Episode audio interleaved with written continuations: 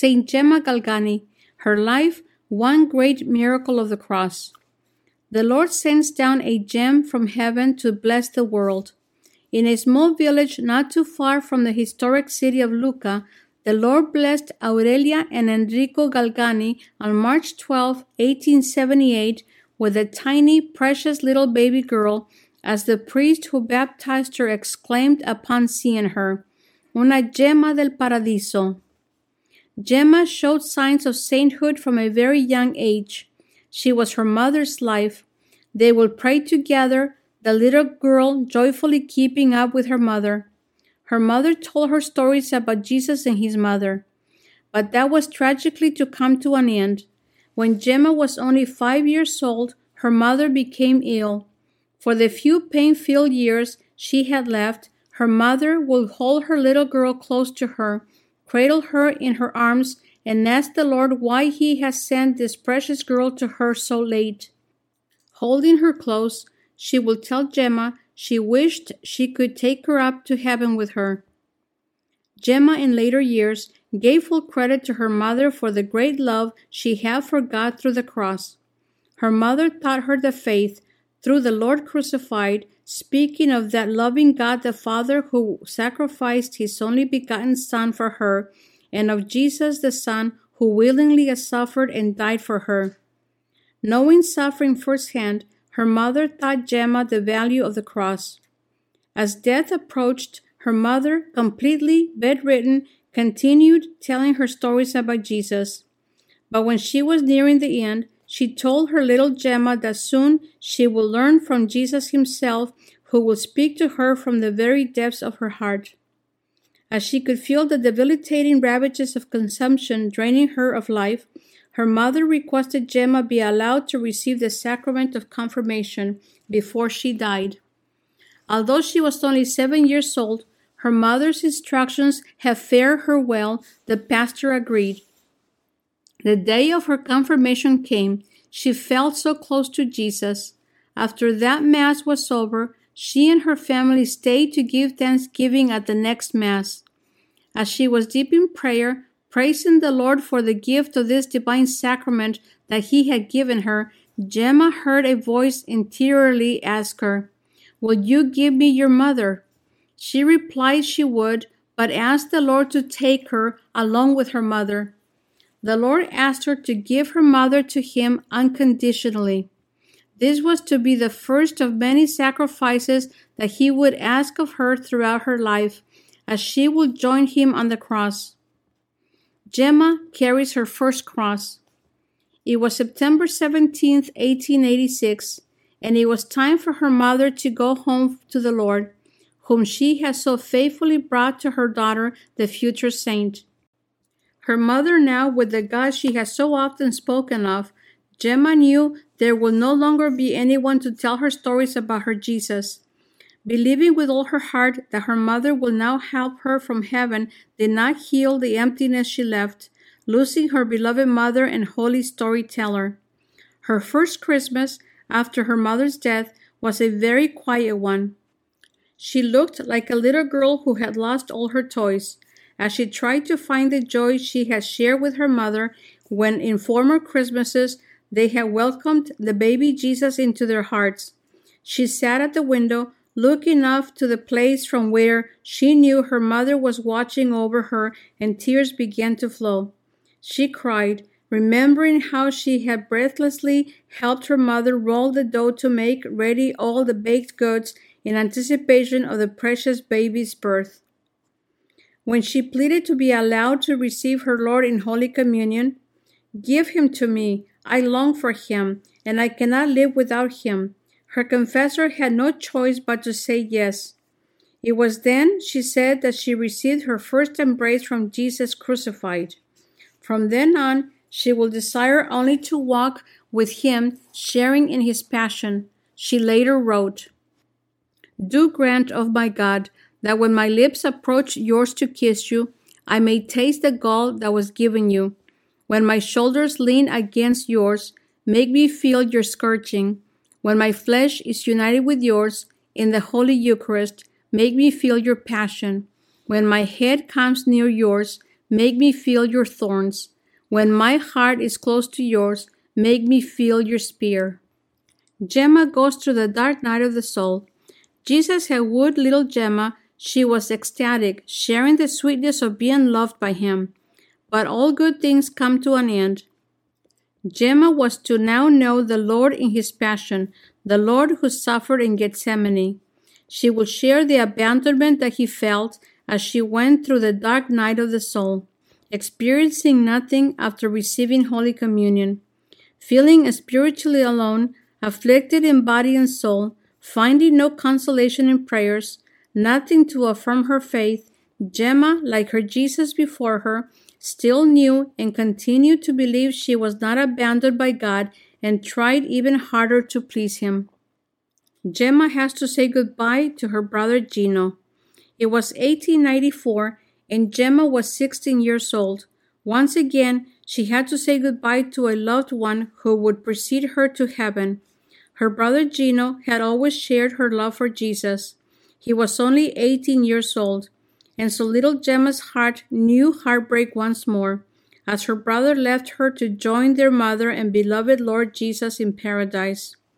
Devastated by the death of her dear brother, Gemma became so ill she was unable to rise from bed for over three months. Her father, seeing his precious child near death, pleaded with Jesus to take him and not her. The Lord answered his prayers, and two years later, his spirit spent from the crosses he had borne, Gemma's father went home to his wife and son. The new year brings more crosses. At the end of a very difficult 1895, burdened down by heavy crosses, Gemma placed herself at the Lord's feet on the cross.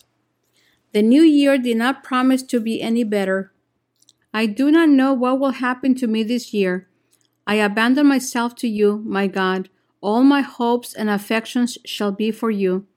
I am weak, O Jesus, but I trust in your help and I resolve to live differently, namely, closer to you. The new year came and with it crosses. Her first cross was when her leg became so infected the doctor was going to amputate. Instead, he performed an extremely painful operation. Gemma, refusing all anesthetic, her eyes on Jesus on the cross, cried out only once, for which she later begged forgiveness from the Lord. That battle over, a worse attack was to ensue.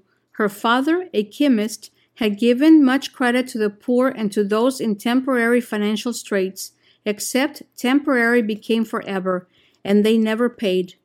The illnesses of his wife and son and their subsequent deaths had drained whatever resources he had.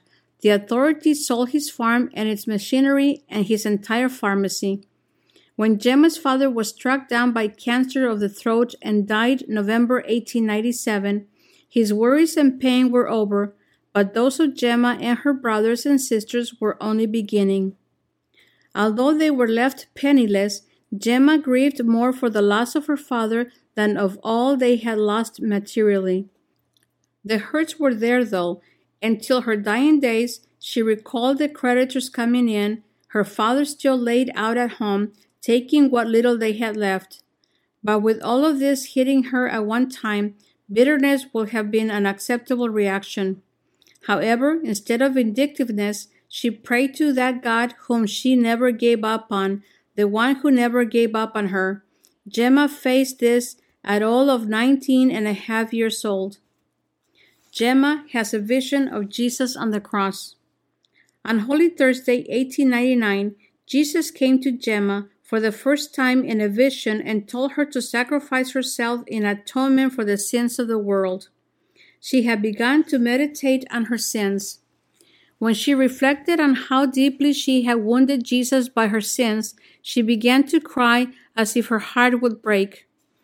As she was grieving, Jesus appeared to her, blood spilling from his wounds, and said, Look at my wounds and learn how to love. Look at this cross, these wounds, these nails, these bruises and lacerations, and this blood. See to what extent I have loved you. Do you want to love me? First, learn to suffer. Suffering teaches how to love. Gemma receives the stigmata. Because she had been healed through the intercession of St. Margaret Mary Alacoque, Gemma felt this was a sign she was called to be a nun in the convent of the Visitation. She was judged too fragile for convent life as a result of a debilitating illness. No amount of tears and begging will dissuade the Mother Superior or the Archbishop who had given the order she not be accepted. Several days after she had been rejected, Jesus spoke to Gemma, I am waiting for you on Calvary. On June 8th, two weeks after her rejection, she had an inner thought. She was about to receive some very special grace. She went to her confessor to shed herself of any sins she might have, so that the Lord would have a spotless soul, ready to receive whatever blessing He willed to give her. When Thursday came, Gemma began to think of all the sufferings Jesus had endured for her. She became filled with such overwhelming remorse, she became wrapped in ecstasy. The Blessed Mother appeared, accompanied by Gemma's guardian angel, and told her that Jesus had forgiven her sins. Then Mother Mary opened her mantle and placed it over her. Jesus appeared and showed her his wounds, which were no longer bleeding. Instead, flames of fire leapt forth from them and pierced Gemma's hands, feet, and heart. She was in such excruciating pain she thought she would collapse and die, were enough for Mother Mary supporting her and covering her with her mantle. After she remained like this for hours, Mother Mary kissed her forehead and the vision vanished. Gemma had received the stigmata and now bore the five wounds of Jesus. She was in such agony, she needed the aid of her guardian angel to help her into bed. The next day, she carefully bound and hid her bleeding hands and went to Mass. From that time on, Gemma would receive the stigmata, the five wounds of Jesus, each week on Thursday evening, beginning at 8 p.m. They would continue bleeding until 3 p.m. Friday, then completely disappear that evening or early Saturday. By Sunday, Freshly healed flesh would cover the wounds. The stigmata was gone. The only visible signs left were white spots where the five open wounds had been. The following Thursday, the bleeding would begin again. The last three years of her life, the ecstasies stopped.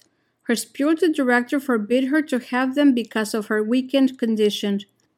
Always working through the saints' obedience to their superiors, the Lord no longer shared his five wounds with Gemma. Gemma levitates to embrace Jesus at the cross.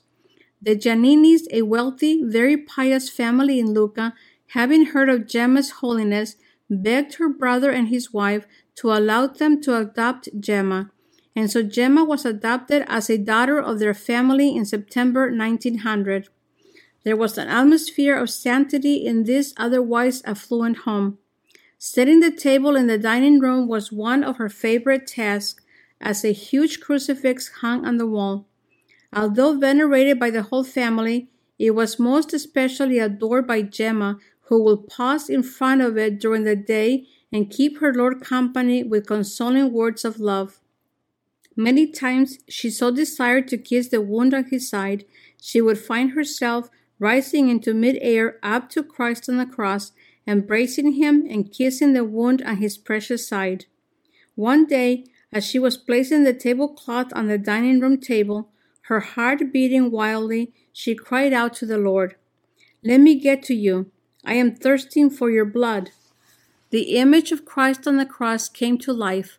Jesus held out one of his arms from the cross and beckoned Gemma to come to him. She levitated up to him. Jesus held her in his arms and Gemma drank from the holy spring in his side, staying aloft as if resting on a cloud. All this became known to the church through a member of the Giannini household, Aunt Cecilia, her adopted mother. Gemma was under obedience to tell all her experiences to her. If not for that, all that came to pass would have remained a buried treasure inside Gemma's heart. Jesus reveals God's imminent punishment on mankind. Father Germano saw in Gemma a holy soul who, like a child without guile, simply loved God and saw Him in all the circumstances surrounding her life, recognizing Him most in her suffering. Discerning her to be holy and pure, Father Germano believed her ecstasies were authentic and accepted her wounds as the stigmata, a gift from the Lord of his five wounds. Father spent the rest of his life being her spiritual director, but that did not mean Gemma's life would be without strife and dissension, the devil doing all he could do to cause problems. At times, Gemma even doubted Father Germano and all those who had been the first to believe in her. Gemma's life was one of rejection. God's gifts to her were often doubted and she mistrusted. Hurts, ill will, spite, and jealousy in the hearts of those around her. Abandonment, feeling most sharply the absence of a family. She grieved because she judged she was a burden on those around her. Gemma told a tender soul who was undergoing grave trials. An interior voice seems to tell me we must remain at the foot of the cross. If Jesus is nailed upon the cross, we must not complain if we have to stay at its feet. Gemma told this poor soul we must all walk with Jesus on the way to Calvary, to the cross and his death, or was she speaking with the heart of Jesus, asking that soul and us, do we run away from our Lord at the pillar, not wanting to be wounded by and for the sins of others? Are we silent when we are mocked and humiliated, as our Lord was when they put a crown of thorns on his precious head? Do we deny him when the going gets rough, like Peter? Do we choose the world's answers to our problems, as they did when Pilate asked, Which one do you want me to release to you, Barabbas or Jesus, who is called Messiah? Are we willing to stand beside his mother and die, as she did with him, for his beloved church, this church which flowed from his pierced heart on the cross? During midnight mass, at the time of the offertory, as the priest was offering the gifts to the Father, Jesus appeared and offered Gemma as a victim to the eternal Father. The Lord was radiant as he embraced Gemma and then presented her to her mamma, his mother Mary, as the fruit of his passion. The long, painful journey home. She was coming to the end of her journey to the cross. Gemma's physical suffering was extremely painful, but the physical could not compare with the spiritual attacks to which the sweet soul was subjected at the hands of the devil. He taunted her with, She had led a useless life. All her suffering was for nothing. God had abandoned her because she had fooled people into thinking her pious, her gifts of the stigmata and ecstasies were not of God, and the devil used her to deceive everyone into believing they were divinely inspired. God was angry because she was a hypocrite. Her humility and purity were false, and she was in truth a big sinner. The devil had her so convinced of her sinfulness that she wrote the story of her life, accusing herself of being sinful and deceitful. Seeking absolution for the dreadful sins the devil had deluded her into believing she had committed, she gave her story to her confessor, who read her story and assured her of her piety, charity, and holiness. When she wrote, the devil smeared the pages with black hoof prints of black ink and carbon from the fires of hell. These marks can still be seen on her writings. Gemma communicates with her guardian angel. In a vision, her guardian angel had appeared to Gemma and showed her two crowns, one of lilies and one of thorns. When the angel offered them to her, inviting her to take one of them, Gemma responded she wanted the crown that belonged to her Lord Jesus. The angel handed her the crown of thorns. Gemma embraced the crown and kissed it. Then, pressing it to her heart, she said, Be always praised, my God. Long live Jesus. Long live Jesus' gifts. Long live Jesus' cross. Well, here it was, the end of Gemma's life, and she was wearing the crown of thorns she had chosen and will wear to the cross. As with other mystics who had the stigmata, she had desired to share Jesus' passion.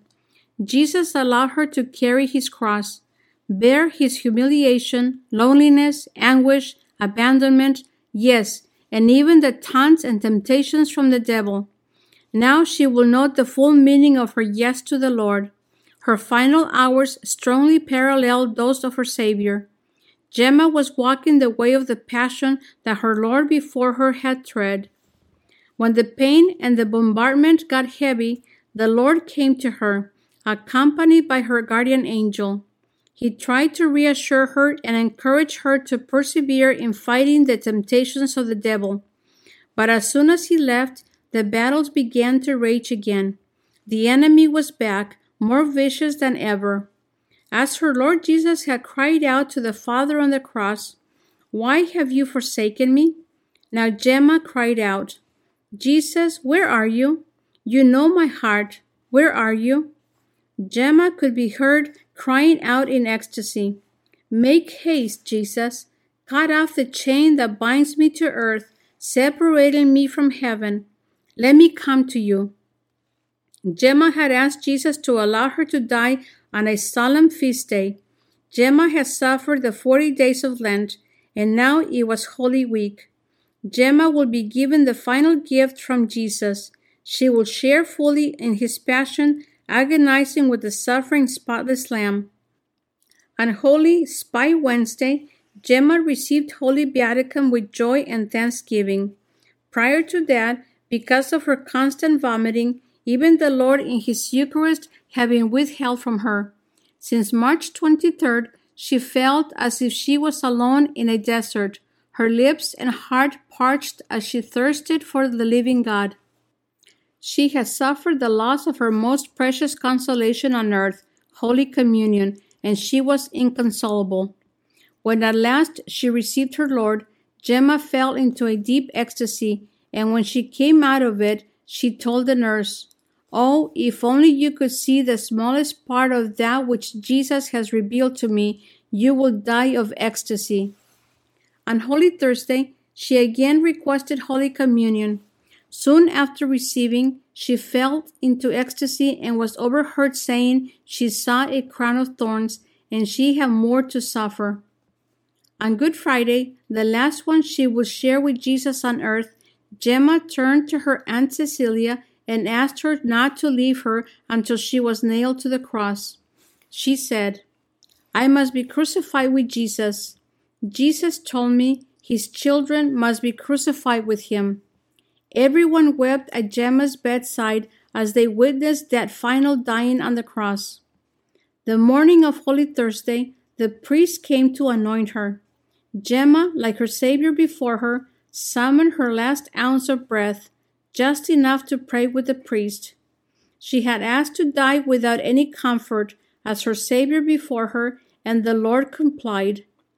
When the devil launched his last attack, taunting her that she had been abandoned by the Lord she so loved, she replied, A crucifix and a priest are all I need.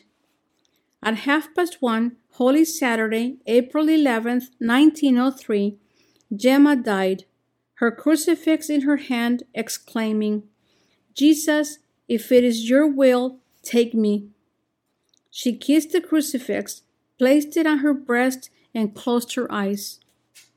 On the triumphant anniversary of Christ's ascension into heaven, May 2, 1940, Gemma Galgani was hailed for the first time Saint Gemma.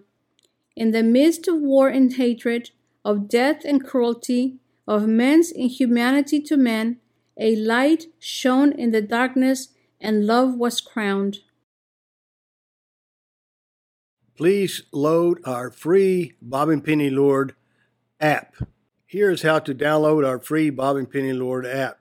Simply with your iPhone or Android device, go to the App Store, search for Bob and Penny Lord app, and download it. It's that simple. Here's what you can do with our free Bob and Penny Lord app. Number one, the, there's a link to our marketplaces, our websites, uh, our uh, blog, and this podcast. The second link is to our Bob and Penny Lord TV channel, where you can access all of our videos as seen on EWTN, plus a whole lot more. Thank you very much.